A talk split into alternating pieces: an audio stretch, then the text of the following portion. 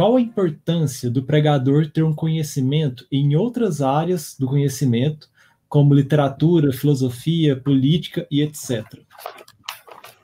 Ah, legal. Essa é uma boa pergunta também. Veja, obviamente nós somos homens da palavra. A nossa função não é oferecer um comentário político, cultural ou, ou nada disso. A minha função é expor a palavra. Mas a palavra de Deus ela não é um livro que diz respeito apenas à, à, à religião, digamos assim. Ela não é um livro acerca apenas de como eu me relaciono com Deus ou o que vai acontecer comigo depois que eu morrer. Ele é, uma, ele é um livro que imprime no nosso coração, que nos dá é, uma cosmovisão completa de tudo.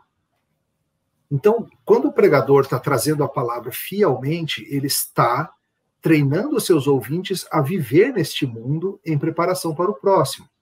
Ele está treinando por meio de expor as inúmeras passagens bíblicas, está treinando as pessoas a usar dinheiro, está pessoa, treinando as pessoas a criar filhos, a pensar sobre sexo, a pensar sobre como se relacionar com o vizinho e, e, política da boa vizinhança. Ela vai ter ligações com diversão, com arte, com política. Ela vai ajudar a gente a pensar sobre justiça, sobre guerra, sobre toda sorte de assunto. Então, uma vez que a Bíblia serve para iluminar toda a esfera da, da vida humana, tudo que acontece na vida humana, é muito útil para o pregador se ele tiver alguma noção ou boas noções do que, do que acontece nessas coisas todas.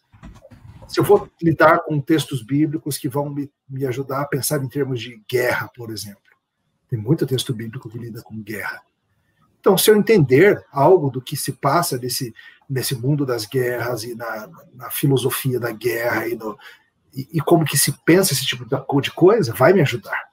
Literatura, ciência, é, filosofia, entender algo dessas coisas vai me ajudar a conseguir trazer o que a escritura traz para todas as áreas da vida.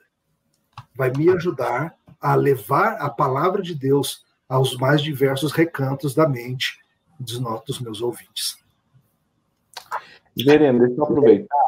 Você faz isso muito bem nas suas pregações e também faz isso de maneira muito intencional, né? Suas, suas pregações são muito ricas em referências externas, a cultura, a literatura, etc.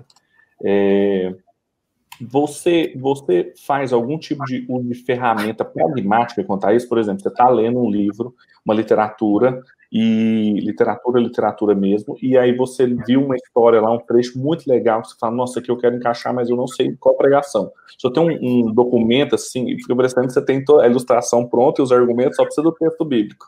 E aí você guarda isso em algum lugar, você tem um documento, alguma coisa. Eu, eu não tenho um arquivo virtual de ilustrações, não, mas eu sempre que eu estou lendo um livro, assim, e às vezes passa uma história interessante, uma ilustração, penso, cara, isso aqui é uma baita ilustração sobre perdão e graça. Uhum. Então, assim, eu meio que guardo, assim, cara, se um dia eu, próxima vez que eu for lidar com um texto bíblico que lida com questão de perdão, eu vou guardar isso aqui. Eu acho que eu devia ser mais sistemático em, em fazer um arquivinho, assim, porque eu acho que algumas dessas acabam se, se esvaindo aí no tempo, infelizmente. Mas, Mas mas às vezes é o contrário, às vezes é, poxa vida, essa semana eu vou pregar, eu vou lidar com, por exemplo, relacionamento. É, é, por exemplo, nesse caso aí que eu vou pregar de sofonias, que são esses parentes distantes aí, esses moabitas, esses amonitas que estão arrumando encrenca. Aí eu vou tentar lembrar, vou fazer o exercício contrário, vou tentar lembrar da minha experiência de leitura, de filmes, de, de seriados, se eu lembro de alguma história interessante que mostra essa questão de do conflito familiar, e eu, e eu vou contar, vou dar um spoiler aqui, tá? Tá. Eu acho que to, todos vocês viram, né? A festinha de aniversário. A, a, a, irmã soprando a vela da outra e a outra agarrando no cabelo dela, assim. Então eu vou, eu vou usar esse. Muito bom. Como parente, muitas vezes as piores rivalidades e não existe ódio igual ódio de primo, ódio de parente, sabe? Então, então, na verdade, eu fiz esse caminho. Eu fiz, tá, esse princípio está no meu texto bíblico os parentes zombadores que vivem zombando e tentando dificultar a vida de Israel.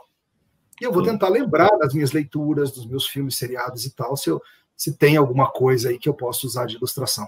Então, geralmente é mais nesse caminho. Entendi. Mais, mais espontâneo, né? Menos, menos pragmático, assim, ter uma tabela, um arquivo, né? É, talvez seria útil eu fazer realmente um Excelzão assim de, de cada vez que eu lesse um livro, falar assim, ó, aqui ó, tem três. Seria bom. Sim. Muito bom.